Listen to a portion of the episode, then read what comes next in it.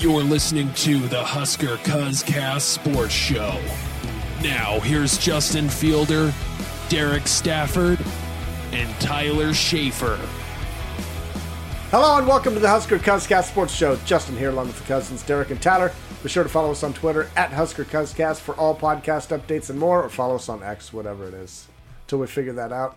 Uh, we got a good show up uh, prepared tonight. We're going to be talking the Big Ten East. Uh, we're going to be giving a preview of those teams, talk about some over unders, and then we're going to offer our projections. And uh, until we get there, we're going to talk some Nebraska football because last week, Derek, BTN, they were at the practice, uh, Nebraska's practice. They began their road show. Nebraska was the first stop. What did you think of this? Uh, you know, it seemed like the same thing they always have to say about Nebraska, but I they just change the names and say the same exact words. It seems like practice is looking really good. It's it's the best practice we've seen so far in the first stop we've had. You know, I, I don't know. It I, I took a lot of uh, liking to the fact they were talking about how good the offense and defensive lines looked. Uh, not sure if I'm ready to buy into it yet, but it was nice to hear that they were find that found them better. Yeah, you know, I enjoyed it. You're kind of right. I, maybe it's losing its little luster a little bit. Uh, I used to really look forward to these uh, the road tour because you'd get to see a little bit of practice. You get to see the players. Seems like they just show the same clips over and over a little bit, which uh, was kind of got a little bit annoying.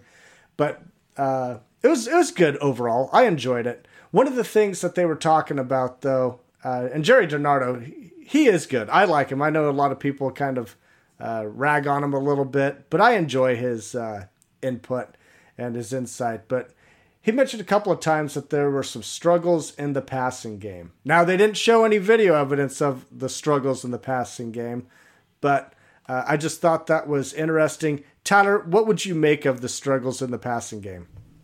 Well, you know, it's one of those things where you, you never know is is it just a moment or good, bad, or ugly. You never know really what to make of practice highlights. Uh, in the NFL, Dak Prescott was shown throwing two interceptions in practice. So what what do you make of that?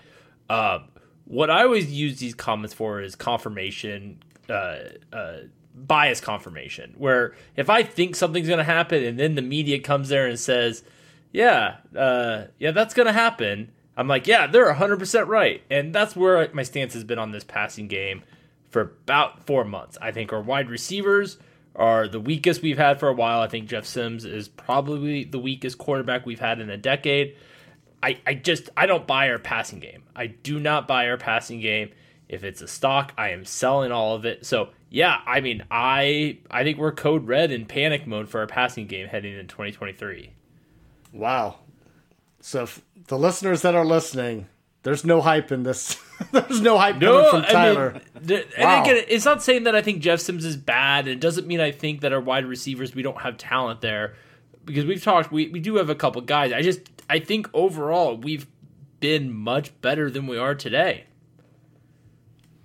All right. Well, I want to talk about Jeff Sims a little bit more because they had a graphic on the uh, BTN uh, roadshow there at Nebraska where you know, it had Jeff Sims stats, and the thing that stood out was 31 career turnovers, which leads all active uh, college football players.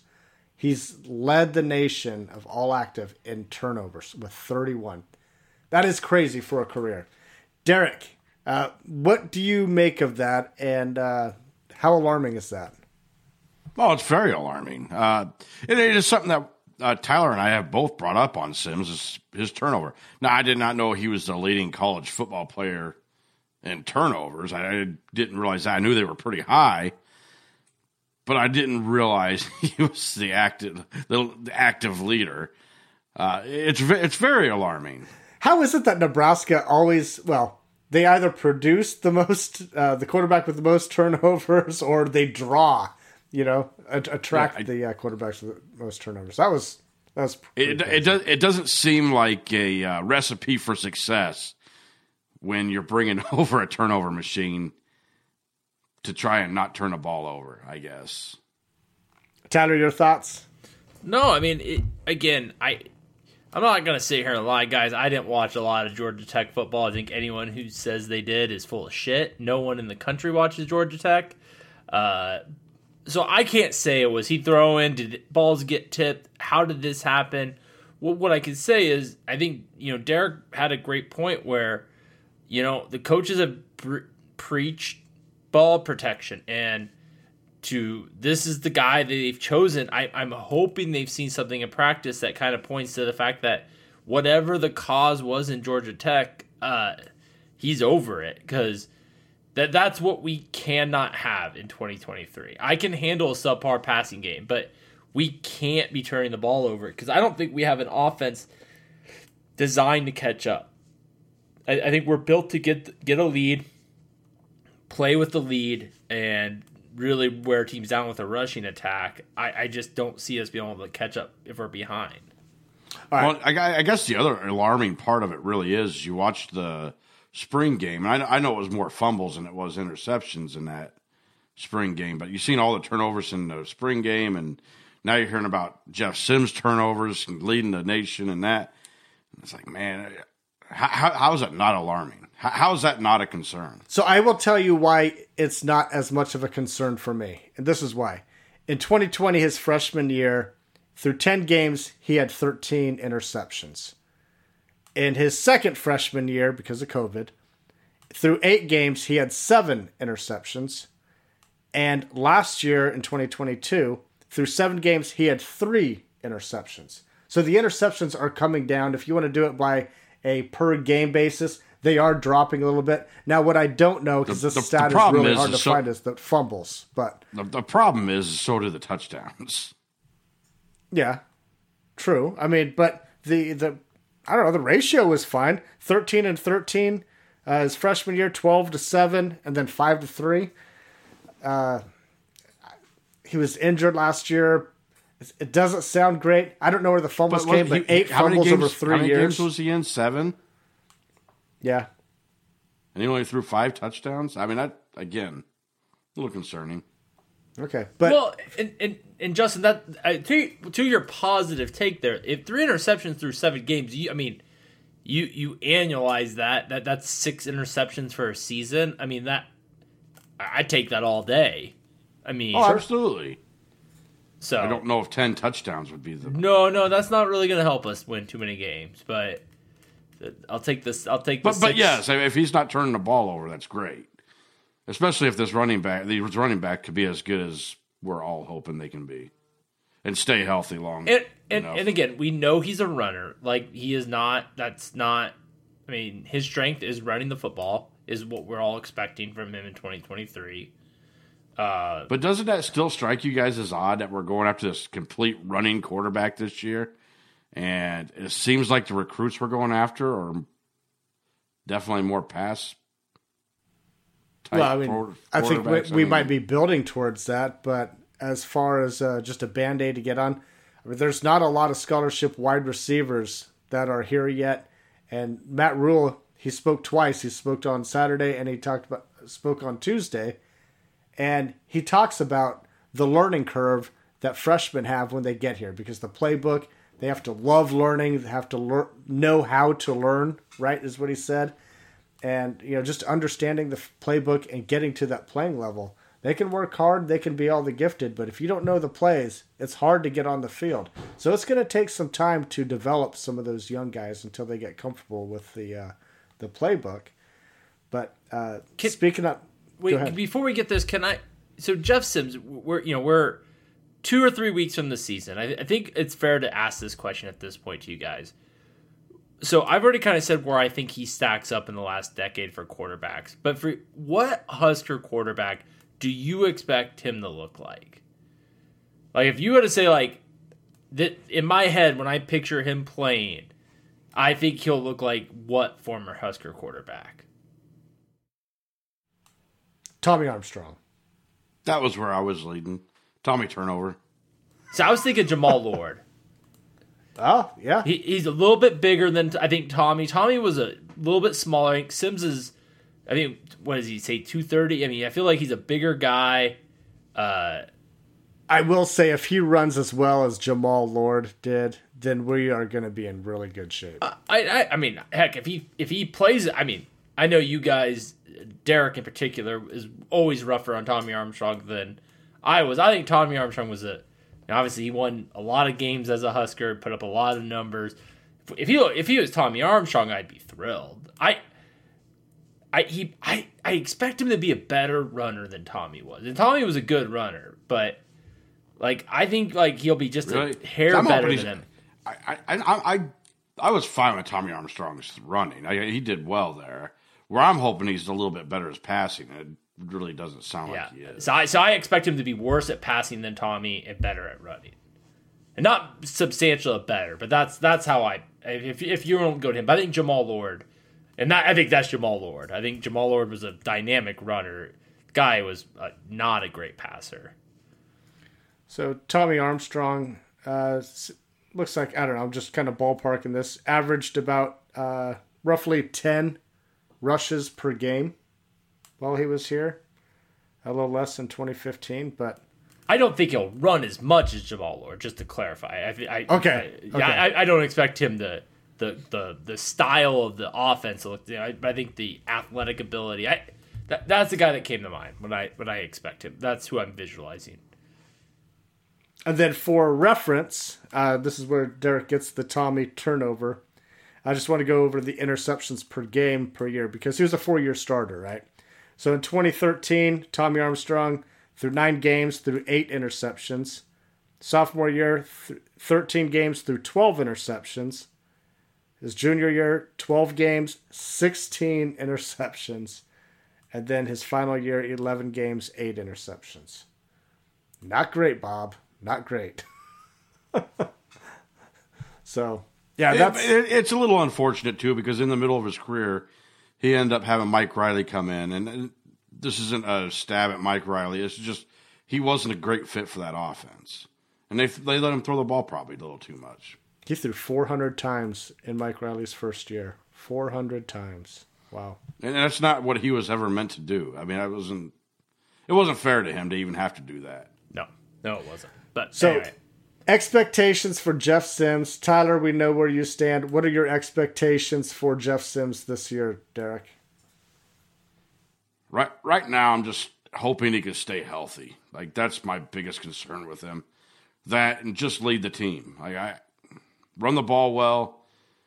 Maybe surprise me a little bit in the passing game. My expectations are fairly low for you, but I, I it's not going to take a lot to exceed my expectations. Oh, well, that's good. Yeah, I, I think he's going to be fine. I think he's going to be perfect, perfectly fine as long as he stays healthy. I mean, the media sure loves him, and they talk Oh, glowingly he's a- about oh, yeah. about how He's much great. better weapons he has here at Georgia Tech, or uh, has here than he had at Georgia Tech. Uh, I mean, we'll see. Yeah, he's, Tyler don't he's he great has in interviews. I, I him, like so. I like him. So, I'm I'm rooting for that dude. Uh, I want to Oh, jump I, over. I'm, I'm rooting for him. I'm hoping. Hell, I'm hoping he's Taylor Martinez esque. So uh, let's touch on some injuries. We talked about a little, some injuries last week. Uh, some more injuries are piling up here. Maverick Noonan is out for the year uh, with a knee injury, which is not an ACL, which is good. But you know, when we're, I think we talked last week about the defensive line a little bit, and uh, expecting, you know, maybe Maverick Noonan could be a contributor. He will not. Uh, we also found out that Well, he was playing that Jack linebacker, wasn't he, with Sherman and Jimari Butler and oh, Chief yes. Borders. Yeah, there you go. Uh, Marcus Washington, he's banged up. He had his uh, uh, brace off his hand removed, and he got banged up. Xavier Betts is hurt, I guess. and uh, but what's They interesting? both they both sounded pretty minor though. Yeah, I they mean, did. You don't want to miss in practice. I get it, but at least they sound minor.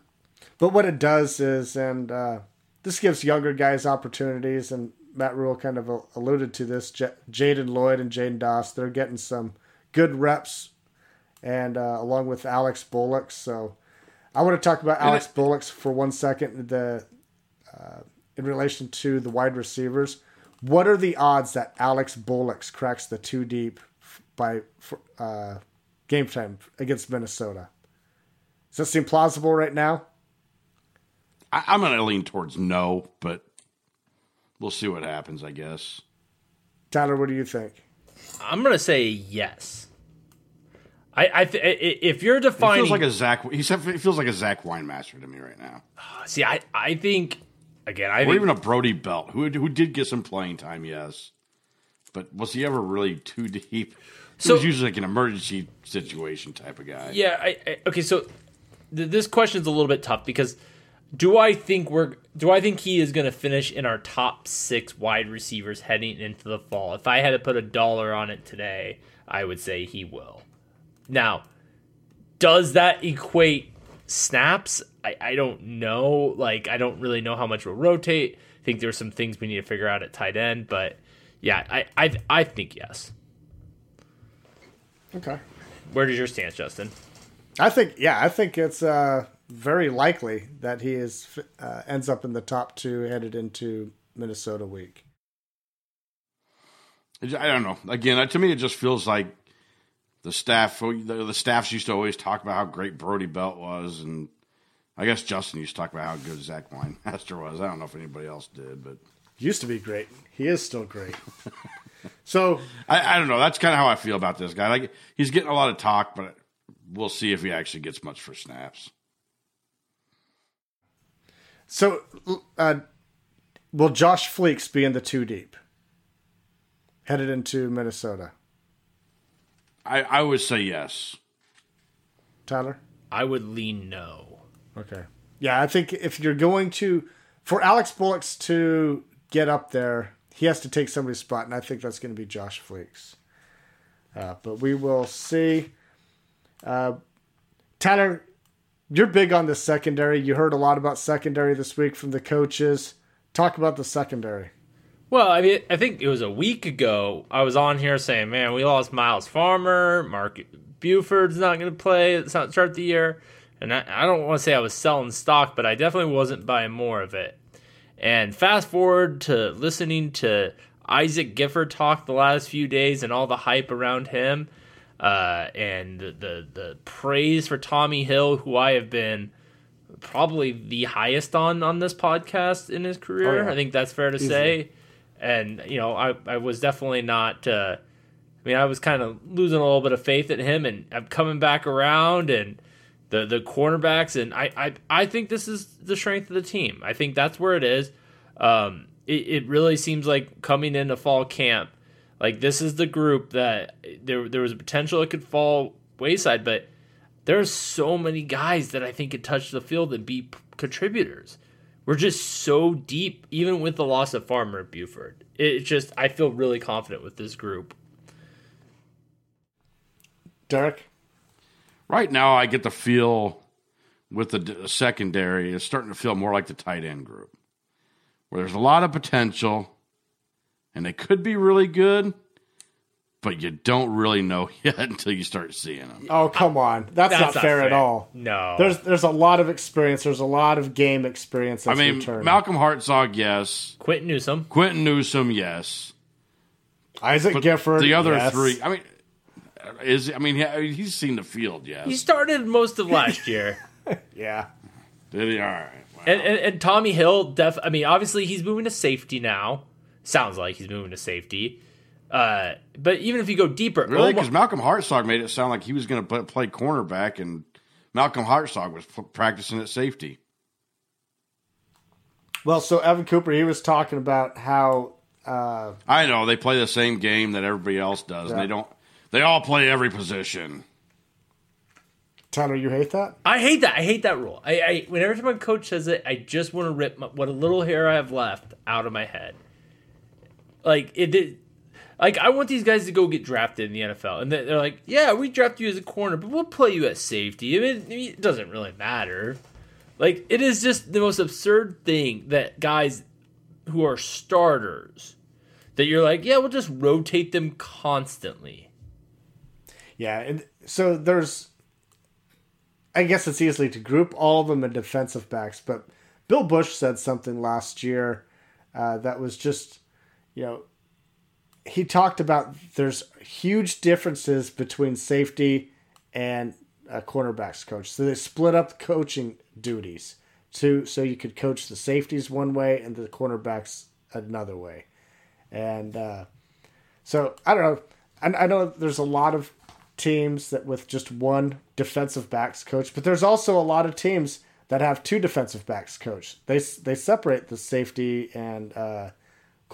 So that's So- so interesting. that so- with what's that? Maybe a better take isn't so much that they're like the Titans, but they're one injury away from being E. I don't know. Like like depth has really gotten scarier, a lot scarier. I'd say, at, at, in the secondary overall. So if you hear the coaches talk, what's really good is uh, you hear about Phalen Sanford. All the coaches are talking about Phalen Sanford. His name gets brought up so much. It does, but he was also talking about how he's practicing mostly on special teams. he's, he's on all four teams of special teams, but I mean, I'm I guarantee he's going to see the field uh, at d- defensive back. And there is the Weinmaster comparison because I think that I think Justin, I I now I do think Sanford could get some snaps. I don't think he is not. I, I don't think you're completely crazy, They had him talk to the media yesterday. yeah, I think he's a good talker. I think he's a he's a seven year guy. He's been around a while. Five years. Come on, man. okay I, I don't know where, where he is with covid year and whatnot and i just think i mean i think he he he obviously has shown that he can come out there and make some plays because he's done it in games um i just look at that safety spot because that's where i presume he's going to play i think we're more than an injury away from him seeing any meaningful snaps I think you look at the starters with Gifford, and you look at I know Gifford's kind of a rover, but then you have Tommy Hill, and you look at uh, um, oh gosh, who was the other guy that they had starting the other day? Oh, uh, Collier. You have Collier and Tommy Hill, who I have start I think starting. Then you have Singleton, who might also start in there. Who knows how that all plays out? And then you look at guys that we haven't heard really mentioned is Omar Brown. Is he a corner? Is he a safety? Probably ahead of him. I just think you're you're more than just one simple injury for him getting a lot of meaningful snaps. I, I, that's my take on. it. I don't know. Do you, I mean do you do you put him ahead of any of those guys? Yeah, I think I think he's the number two guy. I mean, I could see him playing right behind Luke Gifford. I think he's Isaac. athletic enough to play that position. Rover, yeah.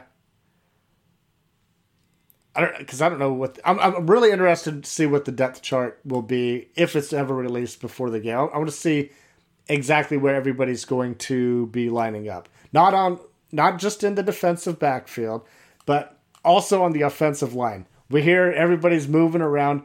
I want to see where players are actually going to be listed on a depth chart. Can, That's what I'm really interested in. can we put a official Huzcast petition into the coaches staff for the get depth chart? Yeah, let's You start. get you get three oars. You get three oars. That's all I want to see on this lineup. I do not want to see a depth chart that has 19 different Thr- oars. Wait, three oars per position group? No, no, no, no. you get three on this thing. I, I don't Oh. need to see Ramir Johnson never see the field and be an oar for starting spot. I don't even know if I'd recognize a depth chart without an or in it. Uh, all right, hey, we got to move on real quick. Derek, you sent an article today that the Big Ten is considering 10 conference games uh, moving forward. Uh, that's that would suck for one, I think. well, uh, we we talked about that a little bit last or just Sunday. Uh, talked about what going to ten games, what that would mean, and it's it's just ruin non-conference games. Absolutely ruin them because you're not going to have any good games. No, You think Ohio State? You think Ohio State's going to have a no, play Notre Dame? Do you think anybody's going to be playing any good teams? That's what I mean. Like, you think Nebraska's scheduling Colorado? Well, yeah, because they're not a good team. It's a Power Five team. Why would you schedule a Power Five team? Because they're they're like Power They're- Five they're- light. They're in the Big Twelve. I mean, that, that's Power Five light. Oh, you don't. You can take a Justin, dig. you just said it. you can take a dig at the Big Twelve without taking, or take a dig at Colorado without taking a dig at the Big Twelve. Tyler, come on. Yeah, I mean, I could, but where's the fun in that? I, I don't know. I, I just don't. I don't see it happening. You're definitely not seeing any more Oklahoma games. Well, you know, the scheduling would suck for one, but you know where else it would suck? It would suck in playoff time. I mean, with other conferences not scheduling uh, nine or ten games, SEC scheduling eight games, and then Big Ten would be playing ten, uh, 10 conference games. At the end of the year, there's going to be teams in the SEC with really good records that ain't played anybody, and the committee has not been penalizing teams for playing soft schedules unless they're from the Big 12. I don't know if that's true. They don't. They, they usually don't penalize the SEC. For The SEC, yeah, that, well, that's basically what I'm coming down to, right? I, I guess we'll see what happens with Michigan this year because they got a pretty soft schedule this year. well, and I, I think We'll that- see if they get penalized at all. But I, and I do think the difference is really going to come with this expanded playoff. I, I do think the schedule is going to play more of a thing because again, it's tough. It's good. There's going to be smaller gaps between twe- team 11, 12, and 13 and 14 than there was 4, 5, and 6. So it's going Right. to be a tighter race, and things like schedule are definitely going to play a little bit more of a part in it. Um, on my thoughts on the 10 conference games is like I am just doing my best to embrace the new college football. And I mean, we're old enough to remember, I mean, like if you would have said years ago, and I don't know what your takes would have been, we're going to go away from 8 conference games and play 9? That's insane. Like why would I we- didn't like it then. I, I didn't like it but then. I really did. But not but not especially especially when no, none of the other conferences were, were really doing. it. But nine, I've grown to like nine. I think nine's great. I, I can't actually even remember like the pre. It's like, wait, how many cupcakes did we used to play every year? And then you used to have the weird years where you only played eleven games because like the schedules weren't even even every year. You're dating yourself now. Yeah, I yeah, but but that happened, and it's like, wait, how many games? And so I don't know. I think it's just one of those changes that I'm just gonna try to grow with because I think this is happening. I it of changes. that- Unfortunately, I think you're right. I, I, I really do.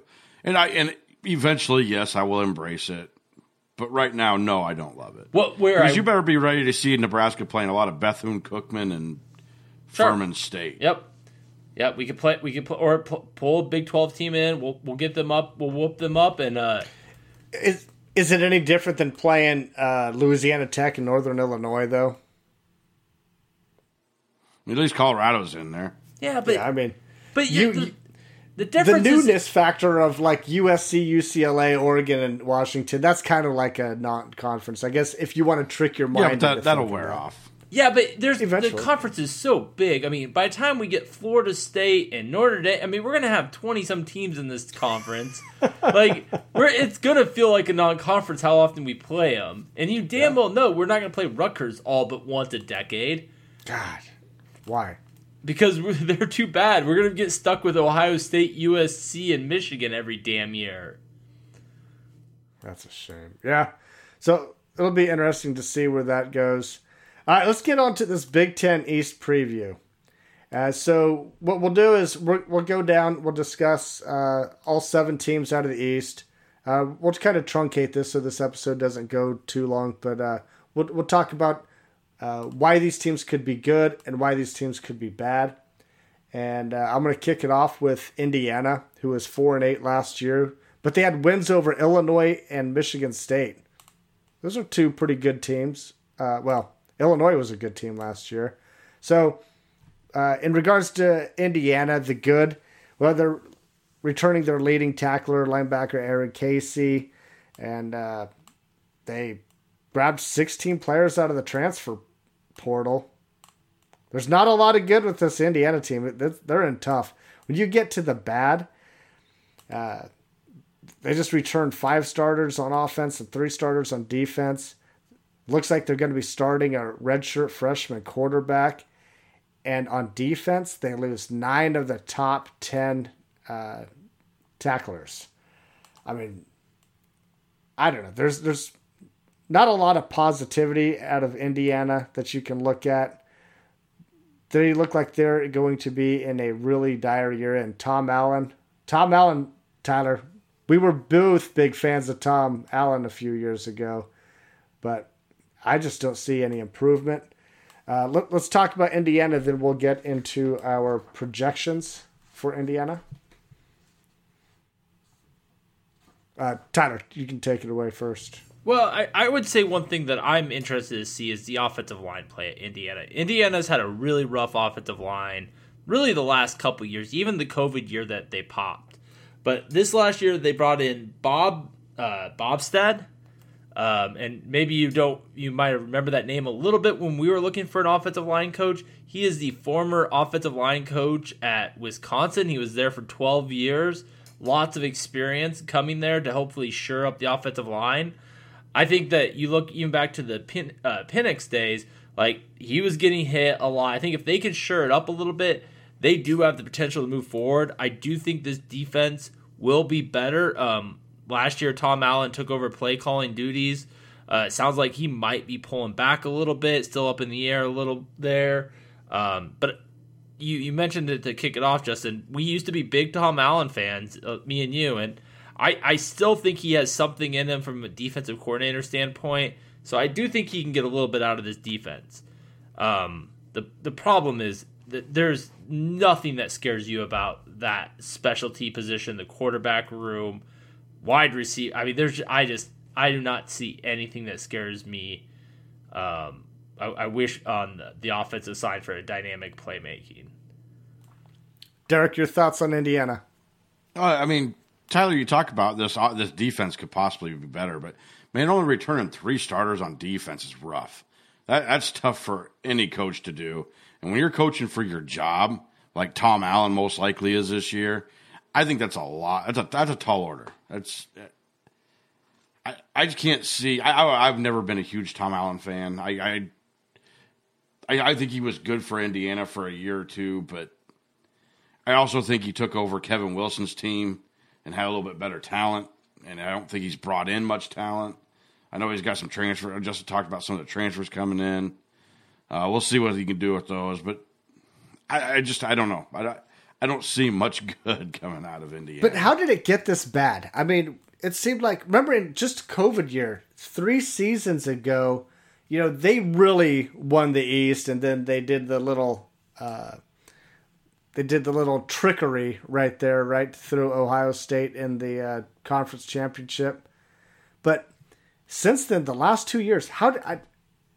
I, I just don't understand how they went from in 2019 eight and five, in 2020 six and two to two and ten and four and six, and what I perceive, I'm gonna tip my hand not a very good year this year. Probably subpar of uh, last year. So, well, well, let me ask you a question to answer that, Justin. Who who was their quarterback then? Yeah, Michael Penix. And everyone thought, man, is he is he really good? Look what he's done since he left there. I mean, he I mean, he is a legit top 10 quarterback in the country. I mean, it so yeah. yeah there's there's some, there's some Heisman odds for him. Yeah, in his, yeah. in his 15th year in college. So I, I think that I think he was a big reason why they were so good. But yeah, he's been around the block a couple times. So I just think they've had a, they've struggled. And and again, I mean, last year their quarterbacks were injured. Uh, they went they they played three different quarterbacks, uh, and they weren't good to start with. Turtle wasn't good, and yeah, I know it was Tuttle, but I'm gonna call him Turtle. And I just I just didn't want to get called TJ Butcher Shop. That was an intentional. Uh, that was an intentional dit. I mean, they just. So yeah, I I just I think they've just struggled to replace him, and I, I'm not. I don't know if they've got it fixed this year. All right, so the over under on Indiana is set at four. Uh, Tyler, what do you have Indiana? Over well, or under four? So, so I guess I don't know if we're going to give records, but I actually have Indiana going four and eight is kind so of my thing. Push? So so I would have a push, but I always say you got to take a stance. This is That's not it. This is not bet that we're we're giving out gambling odds, and if I had to go one way or another, I would go under. Like if, if under. I I just there's n- almost no pathway I see them getting their fifth win. So I, I would have to. While I do have them four and eight, I would I'd give them a better shot of dropping another game in there than getting another win. Derek, Uh, I, I'm going way under. I, I have him at three and nine. I almost had him at two and ten, but I, I gave them a game that I'm not so sure they're going to be able to win. But yeah, I mean we're I, but I, yeah, I think they're three and nine. I, I just, I don't see a lot of potential on this team right now. yeah. This was the easiest under for me. I had them at two and ten this year, so we'll see. Uh, Derek, uh, give us uh, Maryland. All right, so you know Maryland, they got probably the set to me the second best quarterback in the Big Ten returning, and Tagovailoa. Uh, it's hard, it's hard to argue that he's not at least the second best quarterback, and he, he could have maybe even make argument for best quarterback in the Big Ten. Uh, he's got great receivers to be to throw back to. I mean, he's got Tyrese Chambers coming back and Jeshaun Jones, who were both really good receivers last year, returning for starters. Uh, the problem is the return. They're they're bad for me. Was they were replacing almost their entire offensive line, which wasn't great last year to begin with. But now they're I think they're replacing four out of their five guys. Uh, so that's never a good sign usually. Uh, defensively, I don't really think much defensively when it comes to Maryland, but their their offense I think will still probably be pretty dangerous. Tyler, Well, I mean, I, th- I think when you talk about the strengths, I mean, you got to point to the quarterback. Um, I mean, Tagovailoa, you mentioned, is one of the better quarterbacks. Last year, he passed for 3,000 yards and 67% and missed a game.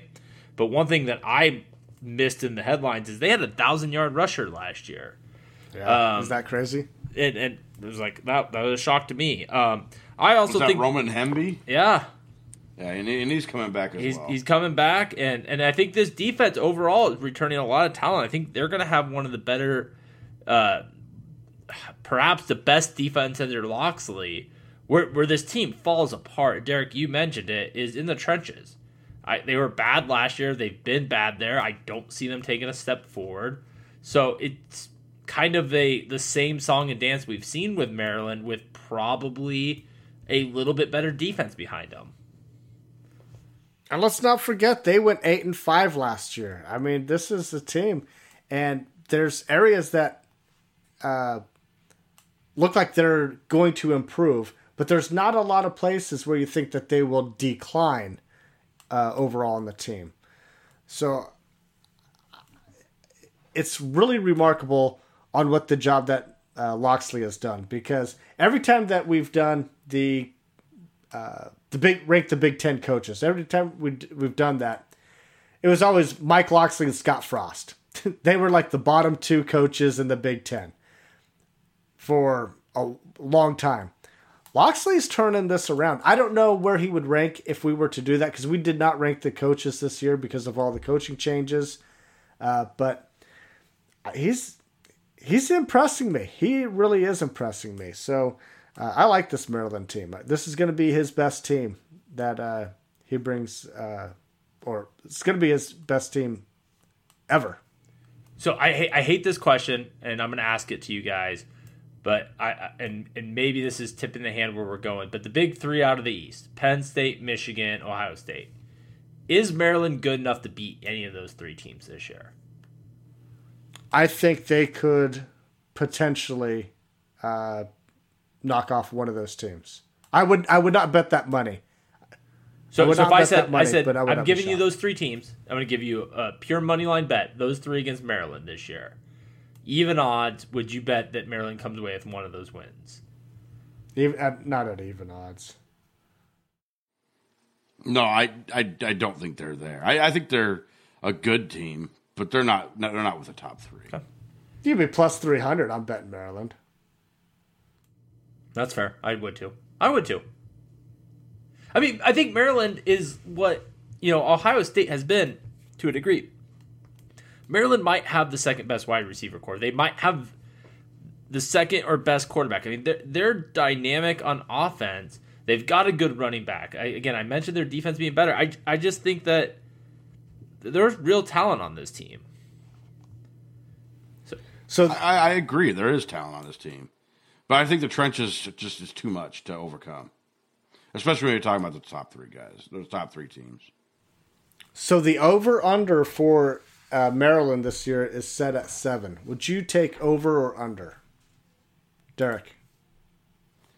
Man, that sucks. I didn't realize that was their over under because that's where I have them going as seven and five. Take a stand. If you're gonna make me take a stand, I would probably lean under, but I do think they win seven. All right. Tyler. Well, I'm with Derek. I'm seven and five also, uh, but you gotta take a stand, and I'm gonna go over. If I had to push it one way, I'd go over. Okay. I had Maryland at eight and four this year. Uh, I really like the way that their schedule sets up too. So, give me the over on that. Another easy one. Tyler, we're going to you for Michigan. Okay, well, the the the team that uh, won the Big Ten last year uh, and blew it in the playoffs is returning. Probably the best team Jim Harbaugh has coached at uh, Michigan. Uh, JJ McCarthy uh, comes back again. Um, I, I'm guessing when Derek mentioned the second best quarterback, I'm guessing JJ is number one in his book, and a lot of people agree. Um, they, they return a hell of a two headed attack at uh, running back with Blake Corum and Donovan Edwards. And they returned nine of their top 12 tacklers. So, yeah, th- they're pretty loaded. Uh, Tyler, you meant to say Tanner Mordecai, number one quarterback in the Big Ten, right? Nobody's nobody was talking about Tanner Mordecai. No, no, no, Ever. th- Yeah, that- he, he's, he's not in the top three, Justin. Okay. It- it- to me, it's it's one A and one B with J.J. McCarthy and Tagovailoa. But if you were to if you were to make me take a stand, I would say J.J. McCarthy's probably the best quarterback. But I also think that that, that running back tandem is just it helps him out so much because it makes the defense stay honest, and I, it it gives him some time back there. They got a good offensive line as well, so I mean that helps a lot. It, I mean, I, I, would, I would love to see what Tagovailoa could do with that kind of offensive line in front of him. Did you know they gave an award out every year for the best offensive line in the country? No, It's called the Joe Moore Award. And I, I, I had never heard of it. And Michigan is the first team in, I, I believe, college football history, but at least recent history, to win it back to back. They've won it back to back year. Oh, the, for the entire entire offensive the, line. the whole unit, and Okay. they've won it back to back years. And they and they returned four of those five. Starters. and they returned four of the five starters. I mean, it, it, I, I I didn't even mention a weakness because I really don't think they have a weakness. Their schedule is a strength, but if I had to pick a weakness, I Their weakness is Jim Harbaugh's a weirdo. well, I was gonna say wide, wide receiver. I think Ronnie Bell losing him will be an interesting move. I think I don't know if they're going to be as dynamic on the outside. I think there's a few teams ahead of them in that regard. They're certainly not bad at wide receiver, but I, I, if I had to pick, I think that's where I would point to. Yeah, I mean, Jeffrey the Greek was on with us a couple of weeks ago, and uh, you know, with Jim Harbaugh being suspended for four games, that's not going to impact this team at all. I mean, and you're right. Looking at this team, especially with that schedule. yeah, I mean, that's that schedule. That schedule is ridiculously easy for them, especially their non-conference schedule. It's it's almost absurd how bad they're. East Carolina, non-conference- UNLV, Bowling Green, and for crossovers, they get at Nebraska, at Minnesota, and Purdue. So that's very manageable. Home against Ohio State. Yeah, I mean, this is one of those years because we've seen this before with Jim Harbaugh teams. You know, it's like, hey, they better make it to the national championship.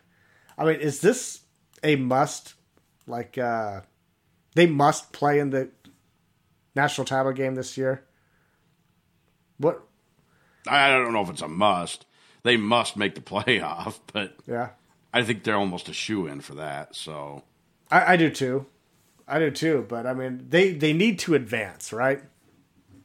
I mean, I, yeah, I'm sure Michigan fans are ready for them to advance. Because Jim Harbaugh made the statement. He makes all these grandiose statements, but he said recently that he can see like uh, what do you say, twenty players uh, get drafted off of this team. He thinks that they can uh, set the record for most draft picks from a single team. Twenty is what he said. So obviously, prediction. He says a lot of grandiose uh, statements, but I mean, if that is remotely true, if you're, I mean, you should probably win the national title if you have that many, if, if you have that much NFL talent. And so if you don't even make the title game, that's got to be a huge letdown. So, uh, Michigan, their over under is set at 10 and a half. Derek? I, I think this is an easy over. Easy. Easy over. Tyler? Over. Over. Yep. I have over. And, and to well. be fair, I have them going 12 and 0. I I think getting Ohio State at home is a big deal for them. And I just don't see any other team that can really stop them. Yeah. I, am with you. I have, I have them going undefeated as well. I'd be disappointed if they did not. Well, not really. I'd be loving the game if they lost, but they, I, they I could go I could think of a game I'd want them to lose. Uh, yeah, maybe yes. September 30th. Let's not uh, yes. cut that, but yeah. True. Uh, okay, next team is Michigan State. This is mine. Uh, last year they went five and seven, but they beat Wisconsin and number fourteen Illinois. Uh, the good thing about Michigan State this year is they returned four to the five starters on offensive line, including their uh, star center uh, Nick Samac. I can't read my writing actually right there. Uh, they also bring back their running back Nick or Jalen Berger, and their leading tackler linebacker Cal Haladay, and also of interesting note, Alante Brown. He transferred from Nebraska to Michigan State, so expect to see him uh, on the field. Uh, the bad thing about Michigan State is they're going to have a new quarterback because Payton Thorne he transferred to Auburn. They lost their top wide receiver, and then their schedule does not set up good for them at all. Uh, you know, of course, they play in the East, but they draw at, at Iowa, at Minnesota, and Nebraska. Uh, tough things are in store for Mel Tucker. And after Mel Tucker, after he had that sensational first year, it's all been downhill from there.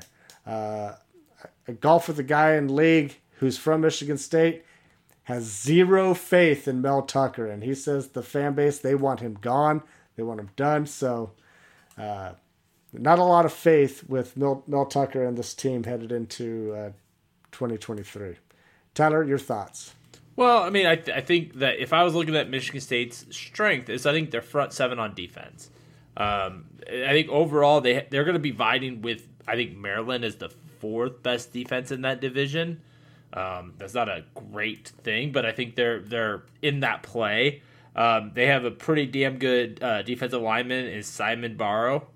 Um, he is one of the better defensive linemen in the conference, uh, so I think he'll be in contention.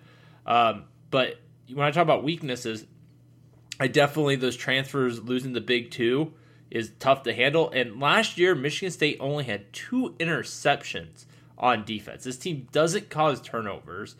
Um, their secondary is not looking to be much better this year. So I, I don't know um, where exactly I see this team going. This is probably one of the harder teams we've had to predict um, because you do mention that uh, the the schedule doesn't do them a lot of favors, but I mean, there's a couple teams in the East that are pretty bad. Uh, they do have a really interesting non-conference game with Washington. Kind, I, am kind of going to put on my Mel Tucker hat. Kind of hope we get a welcome to the Big Ten moment. I just wish it was against a better team, but yeah, it, it's they, they've got a tough schedule. Derek, a better team. I mean, Washington was a pretty damn good team last year weren't they? Well, no, I'm not saying. I, I guess I was wishing Washington was oh, playing okay, okay. a better Big Ten team. Okay, I got you. I'm sorry. I, I misunderstood what you were saying there. Uh, I I'm going to harp on the two transfers, like losing your quarterback and your best wide receiver. that's a huge deal. I, I I don't know what this offense is going to bring. Uh, getting Jalen Berger back is is great for them. Uh, defensively, it's God, so hard. I'm sure they'll be okay, but I mean, they weren't great last year. They gave up a lot of points in a lot of games. Uh, I, I, I'm kind of with your buddy and saying I think Mel Tucker is probably the most overpaid coach in the Big Ten. Easy in the country. I mean, yeah, I mean, well, it's, it's him it's, and it's, Jimbo Fisher, right? They got to be battling for the uh, biggest I robbery. mean, it's the, the- yeah, absolutely. At least that Jimbo has that uh, And, hardware. and, and unfortunately for Michigan State fans, I just don't see him getting rid of Mel Tucker for a while after signing that huge contract with Yeah. him. But I'm, I'm not seeing a ton of good out of Michigan State. Uh, I'm j- they're, they're not the bottom feeders like Indiana, but I'm not seeing a ton of highs for them. Yeah. Uh, so the over under set at four and a half. I'll go first. I have them under. Uh, tough year. Derek. I do have them at over, but I have them going five and seven. Tyler. I, I have them over. I have them eking into a bowl game at six and six. Six and six. Wow, you're actually high on this too. I I did not expect that because you've been talking a lot of uh, smack about I, I, Michigan I mean, State. yeah. I mean, I don't. I mean, the, the, But I but I do know why. I, I know where one of those wins is coming from because of your disdain for a uh, coach that we're going to be talking about here shortly. y- yeah.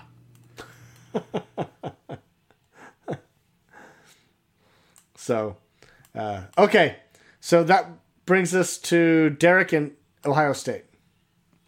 All right, Ohio State. They're okay. You want to talk about the good? Look at their recruiting rankings. They have talent coming out their wazoo. Right? They, there's no doubt about it. Uh, it's hard to argue. I Ryan Day has done a phenomenal job there. I know he's lost to Michigan a couple times a uh, in a row, and that's not sitting well with Michigan or uh, Ohio State fans. However, that guy's record is phenomenal, and he's done great and he's got the talent to continue to do whatever it is that he's done. Uh, the problem, if you want the bad, there, there's a few bad things that.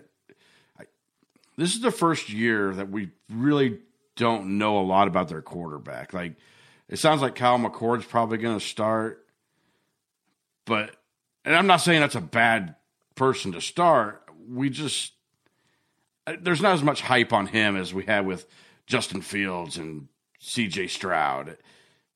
So I'm sure he'll be fine, but if there's one spot where you lean towards bad, it's maybe maybe you just don't know what you're getting out of McCord. Uh, they also are replacing three of their five offensive line, so you wonder how well they're going to protect it, McCord. Uh, the the other part of the good, I, I'll go back to good is uh, they got the best receiving core- in all of football with Marvin Harrison Jr. and Julian Fleming and uh, Egbuka. Got a great running back coming back and TreVeyon Henderson. Again, you could go on and on about their good. Uh, they're returning seven seven guys on offense, seven guys on defense. I mean, there's not that's pretty good returning production. Yeah, Tyler? uh, yeah. I mean, you know, Derek. I mean, I, I I know you hyped it up, but I mean, they they have phenomenal wide receivers. Um, I mean, Marvin Harrison Jr. might be the best wide receiver prospect in the last decade, and the other two starting wide receivers were both number one wide receiver in their respective class. Um, they had maybe the two best defenders on the same team um, with JT. I'm gonna butcher this. Tu- Tuimoloau and Tommy. Uh, can't read my own handwriting, but uh, Eichenberg. Eichenberg. Thank you. Um, that you mentioned their running backs, and then also let's just not forget how good Ohio State was last year. I know they lost to Michigan, but that was a very close game. That was competitive through most of that game, and they were damn near beat Georgia, and if they would have beat Georgia, they would have won a national championship. Like they would have wiped the floor with TCU. So they were, I mean, they were on the cusp of winning a national championship last year. Everyone asks, acts like last year was a disaster for them. Um, and I get it. It, as a Nebraska fan, I think we can all feel the the relation to that. Like we used to be this way. Yeah, yeah. I mean, it's like, oh, you didn't win a national championship, or you didn't win the Big Ten conference. Like it was a failure of a year, but it really wasn't. Um, Derek, you hit their offensive line. That is definitely one of the weaknesses.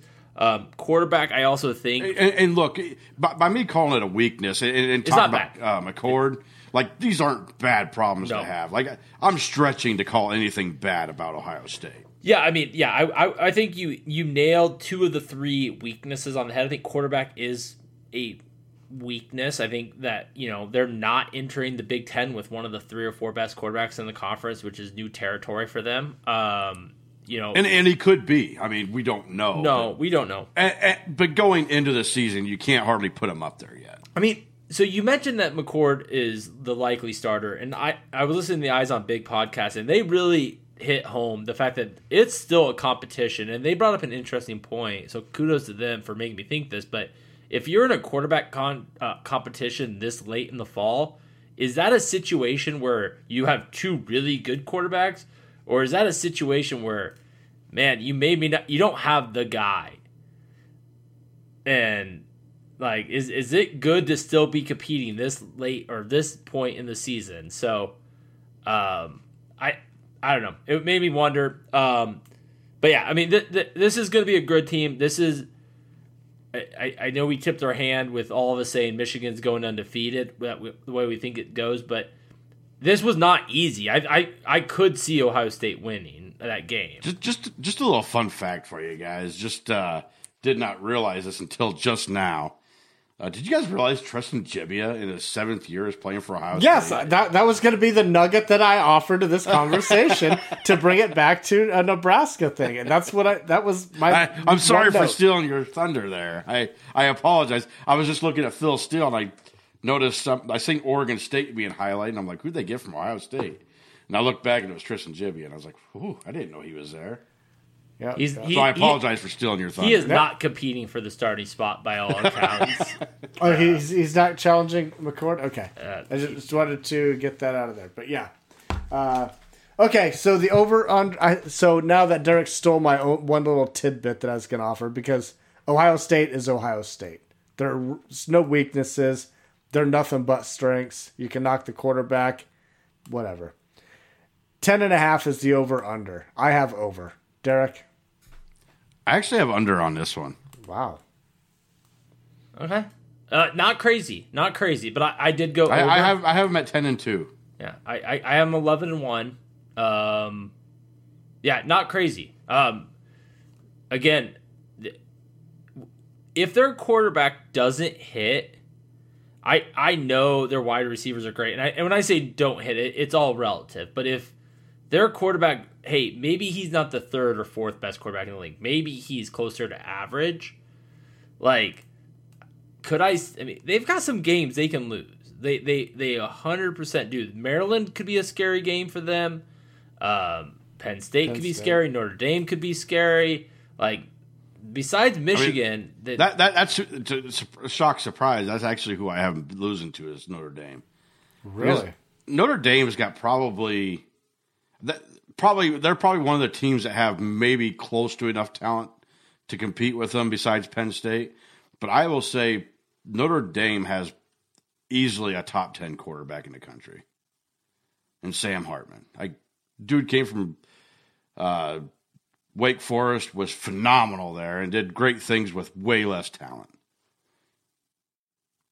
And it's going to be early in the season. We don't know. I, I can see Kyle McCord coming up to his first real test and struggling a little bit. All right, and then Derek. and then and then Sam Hartman, my my boy.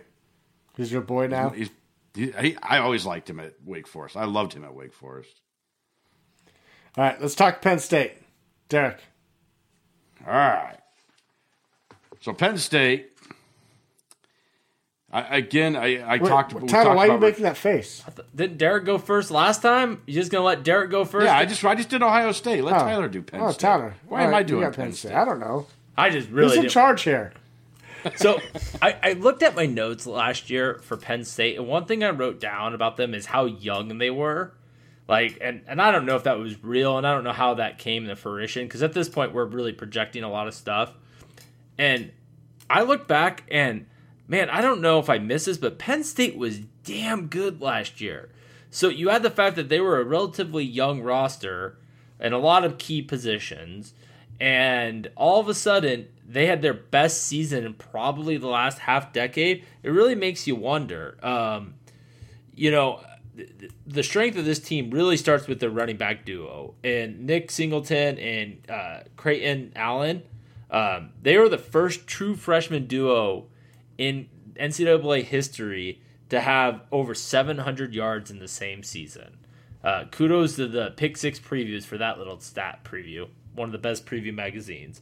Uh, they are also returning four of their five starting offensive linemen. Uh, Penn State has been consistent on defense, and I expect them to be consistent again this year. I think they're going to be really good on defense. If I had to pick a weakness, and I really don't see a lot, it's a little bit of question mark at quarterback. Um, no more Sean Clifford, and if you would have said this about two years ago, I think some Penn State fans would have said, "Hey, is, is that actually a good thing? We finally got rid of him." But last year he balled, guys. Like he came out and he played last year, so I, I do think the change in quarterback is going to be an interesting moment for them. Um, and really, that's the only weakness besides having to play Ohio State, Michigan. I see for Penn State this year.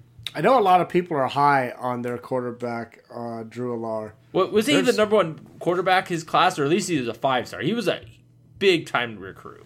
Yeah, I, don't- I don't know exactly what he was, but yeah, there's there's a lot of hype behind him. He he was a five star. I mean, he was a five star, and, and people thought last year he might have started. Like I think people thought, hey, maybe he comes in and three four games in the season takes a job from Clifford, and that, that obviously didn't come to fruition. But yeah, I, I agree with you. I think a lot of people are confident in him. But I just want to add to the point because yeah, a lot of people forget that you know because they got their asses kicked by Michigan and Ohio State last year. They destroyed everybody else on their roster, except for Purdue, I guess, in the uh, opening game. Double digit wins. I mean, they were just destroying everybody. Uh, on their, I said Well, roster. I even the, schedule. even the Ohio State game, That was a they closer lost by game. 13 points, but it was it was fairly close for most of that for a while, yeah, yeah. But uh, Mi- Michigan pretty much destroyed them, but t- uh, Derek, your thoughts on Penn State? well, I mean, yeah, they got eight returning starters on offense and defense. That's a great. That's a great thing to have for uh, James Franklin and the old Nittany Lions.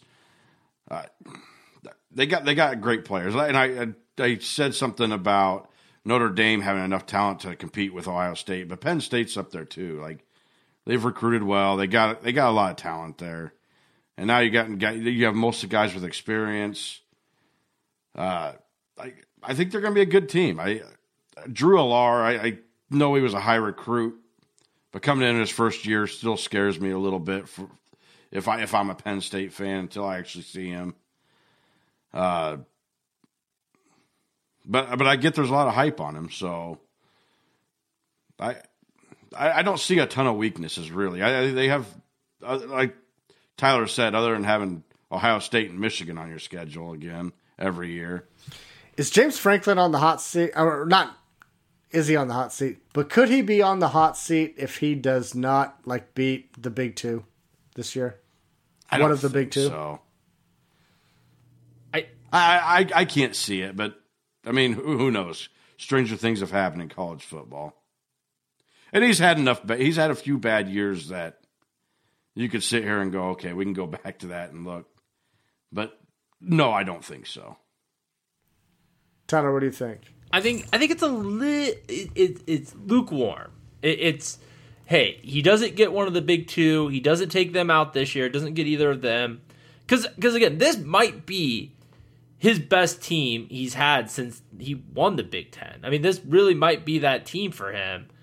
And so you're saying you have your best team, one of your two best teams in your tenure, and you finish third in a division? Like, that's not a great look. And then, you know, again, we talked about this with Maryland. Maryland is a scary team. Could Maryland pull an upset in there? I I mean, maybe. Wow. And They destroyed Maryland. they they, they year, did. but I, I, I, yeah, I mean, but it was it was thirty to but nothing. but this They year go their on the road to Maryland this they year. get it's it's a, Yeah. it's on the road. Yep, and so and, Last and- time I watched a Maryland game at Maryland, it didn't seem too fierce. Hey, all it takes is uh, some big It- wins and good wins, and but things happen. Well, and I, I was going to pull this up, but Penn State also they've got not an easy cross divisional schedule this year. They got Illinois, uh, they got uh, at Illinois, they got Iowa. Um, I think it was Iowa, and um, Yeah, Yeah. yep, it is. it's Iowa at Illinois, and then they get uh, Northwestern. Northwestern, which is a bye week, but right before their actual bye week. But I mean, so I mean, Illinois and Iowa is, is not an easy duo to go against. I mean, I could they drop that game at Illinois? And it's in back to back weeks. Yeah, I, I, I- I think both those games are potentially losable. Um, yeah, I, I, I don't think they will, but and I guess I'll go. You want to go ahead and do the over under? Yeah, let's get into it. Over under nine and a half. I got I an have over. the over. Yeah, over. Over. Okay. Derek. I, yeah, I have them going ten and two. I have the over. Okay, I have ten and two as well. Yeah, so do I. Okay, uh, final team is Rutgers, and I tell you what, every year that we do this, this is what this is another reason I hate doing the East because I get stuck doing the three shittiest teams: Indiana, Michigan State, Rutgers, every single year. So I'm going to be brief about Rutgers because uh, even though uh, Greg Schiano, he's my guy. I love the dude. Uh, you know, they went four and eight last year after starting three and zero, but things went downhill quick for them last year. Really, you know, the good is they have an improved defense and they return turned eight starters, uh, and they're gonna have a great front seven, uh, better than last year. They had a good defense last year. Uh, and the bad is, you know, they returned Noah Vedral for his eighth year at quarterback. That's a joke. That is a joke. I see. I see Der- Derek looking at that. No, that's a joke. The bad is they're Rutgers. That's the bad. And uh, I, yeah, I'll be brief. I, I, Dustin, you, you said they're good as their defense. I don't think their defense is good. I don't. I, I don't. That's their good part. I mean, I- you I think their offense is going to exceed their def? I mean, I think you think the offense is better than defense. I, I mean, yeah, there is no good. There is no good about this team. The, Yeah. the, the, they are, they are, in my opinion, they are right there with Indiana, probably slightly worse in defense. They easily have the worst defense or offense in the Big Ten. Uh, period. Even worse than Northwestern. I think they're just the worst offense. Their defense is not that bad, but it's probably the worst in the East, or at least right there with Indiana. Like it's just this is a bad. but their team. defense is the best thing on their team. I, I guess. And they return eight starters on defense. I mean, you expect them to get maybe a little bit better on defense, even. Yeah, I, I, I, I don't know. They're just, they're, I, again, the we talked about this when we did the coaches hot seat. At some point in time, like Schiano's got to win some games, and it ain't gonna be this year. It, I just don't. I, I- don't. So I do disagree. Okay, let's- and you're going to hear that in the over under. Okay. So we can just jump into it right now because Derek- we Derek, have, do you uh, have one more anything to add segment to on- get into. No, not really. Yeah. All right. So the over under is four, but the way that their schedule sets up, I have them winning five games this year. So I'm taking the over. I think there's a better chance that they go hit five wins than they get three wins. So I'm going five. Derek. I, I'm going over. I went with five wins myself. Woo. Tyler. I uh, well, I can I speak for you. I hate Greg Schiano. I don't hate under. him. I just don't think that he's he has not done what he wants. I think they're three and nine. I think they're a three and nine team. They finished last in the East, and I he may not get fired, but I I just don't think there's anything to like about this Rutgers team. Yeah, there, there, there really isn't. And and, and again, I think here, There- there's not a ton, here's what but I do. But I do think they're better than Indiana. We're, we're a very, very interesting, intriguing game to start the year. And I think I brought this up in an earlier podcast, but Northwestern in uh, Rutgers to start the year. And you brought that up before the hazing incident, though. So Yeah. And I mean, Rutgers has no excuse to lose that game. they, they now, don't, right? and they might. Is that home? I don't think they will. Is that home. I- they I'm got new. really- I, so I think that Northwestern might be a little frisky to start the year. I think they might come out of the gates. You you you you've seen them with their shirts. They're they're kind of showing up. A a little frisky Northwestern team. Like frisky, like coming out of the shower type thing. Are they are they wearing Shrek shirts? No structure, but maybe I don't know. I mean, uh, but I again, just- I'm I'm not penciling that. I'm not that. That definitely not inking that game as a win for Rutgers. All right, all right, All right, I, I have that as a win for Rutgers, but yeah, definitely. All right, Tyler, let's get into our Big Ten East standings. What are your projections? Yeah. So I mean, kind of alluded to this: Michigan number one, Ohio State two, uh, uh, Penn State three, uh, Maryland four, Michigan State five, Indy six, and Rutgers in the caboose. Seven. Okay. Derek, your Big Ten East projections. mine are exactly the same. Only I have Rutgers six and Indiana seven. Okay. So, Derek, I match with you. Uh, one Michigan, Ohio State, Penn State, Maryland, Michigan State, Rutgers, and Indiana. And the difference between, for me at least, uh, the difference between Rutgers and Indiana is like three total games and two conference games. I have Indiana going getting blanked in the Big Ten. Uh, where I have Rutgers going two and seven in the Big Ten. But the most interesting part of uh, this, for me at least, is I, I have Michigan going twelve and zero, but that Ohio State Penn State. I mean, I could almost see that going either either way. Really, I have Ohio State going eleven and one, or I'm sorry, eight and one in the Big Ten, and Penn State seven and two. But the only game that has it there is the Penn State Ohio State game. So that game could really switch it up, and Penn State could be the second uh, number two because you're right, Tyler. That is a, it's not an easy loss, or it's not a given loss. I mean, it's a very winnable game for Penn State. Yeah, yeah, I, I agree with you, Justin. And I, I would just say the team that I'm like least certain about. Oh, sorry, Derek. Go ahead. Look, I, I just want to talk about that Penn State Ohio State game just a little bit. Uh, The, the only reason I really, really went Penn State or uh, Ohio State pretty, not easily in that game, but it, it's in the shoe, and I just it's gonna be tough for Penn State to go into the shoe and win that game. I think. Uh, no, that's fair. Uh, no, 100% fair. Again, I, Ohio State is a team that if they end up losing a couple more games than I expect, wouldn't shock me. But but the team that is most like, uh, if I'm going to be wrong, the team I expect to be most wrong on is Michigan State, because I, I have them eking a bowl game at six and six. They if they ended up in the dumpster, they finish four, four and eight. That that wouldn't shock me. I mean, th- I could see that go bad for them this year. Um, the, and I think one of the pivotal games that bring it back to Nebraska is they host us this year. Um, we, we remember when we played them last time. We played them there. That that was the the infamous awful punt in a return. Um, I think that's gonna be a tough game for Nebraska. I think that's certainly a game that we could lose on the road, and but that that game is a really big game, and if they end up going bowling, and so yeah, I I could see Michigan State going four and eight and really just having the wheels fall off this year.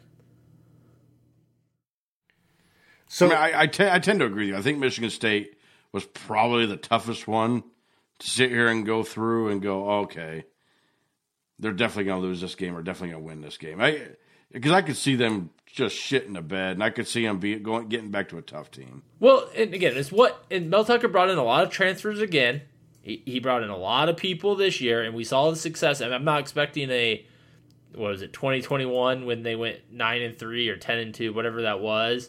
I think it was 2021. They went ten and two. I don't expect that, but could they get back to being it again? If, if I could see, I see them being a bowl team. I think they're going to get there.